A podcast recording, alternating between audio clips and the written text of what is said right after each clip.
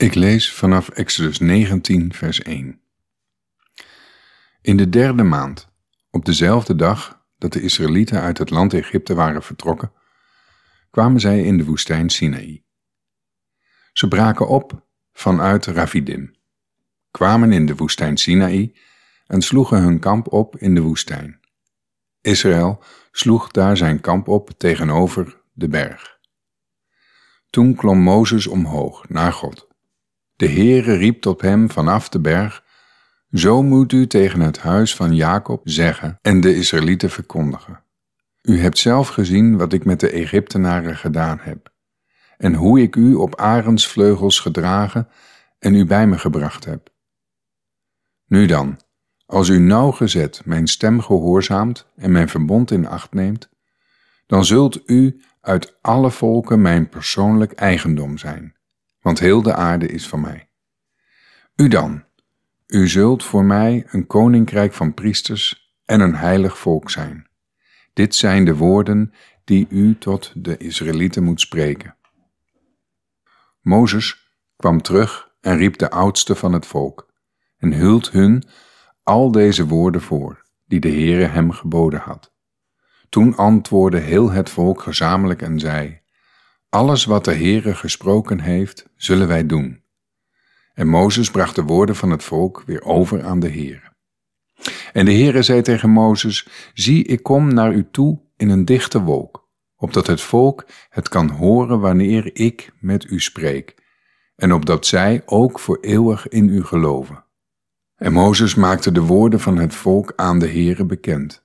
En de Heere zei tegen Mozes, ga naar het volk toe en heilig hen vandaag en morgen, en laat zij hun kleren wassen, en over drie dagen gereed zijn. Op de derde dag zal de Heere namelijk voor de ogen van heel het volk neerdalen op de berg Sinaï. En u moet voor het volk een grens stellen rondom de berg door te zeggen, wees op uw hoede, dat u de berg niet beklimt en ook maar met de voet ervan aanraakt. Ieder die de berg aanraakt, zal zeker gedood worden.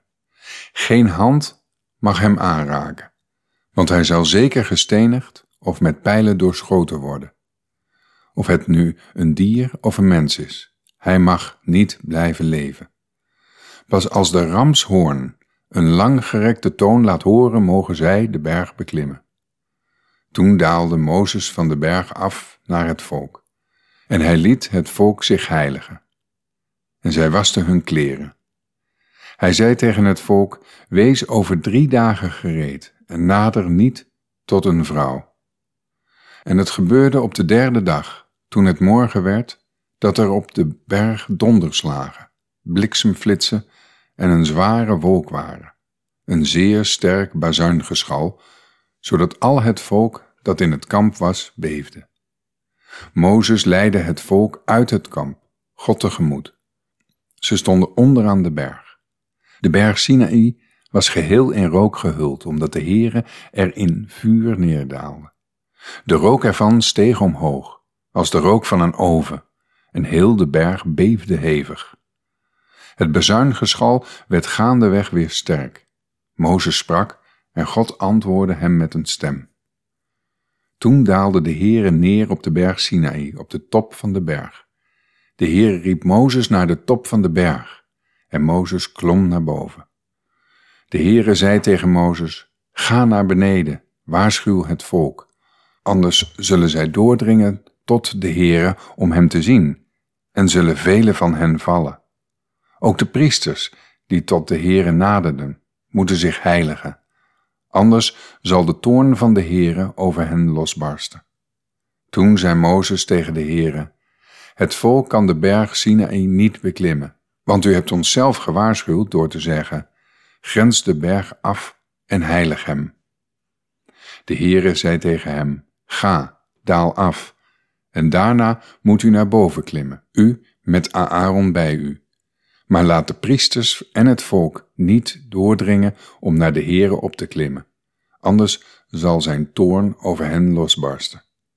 Toen daalde Mozes af naar het volk, en hij zei dit tegen hen. Tot zover.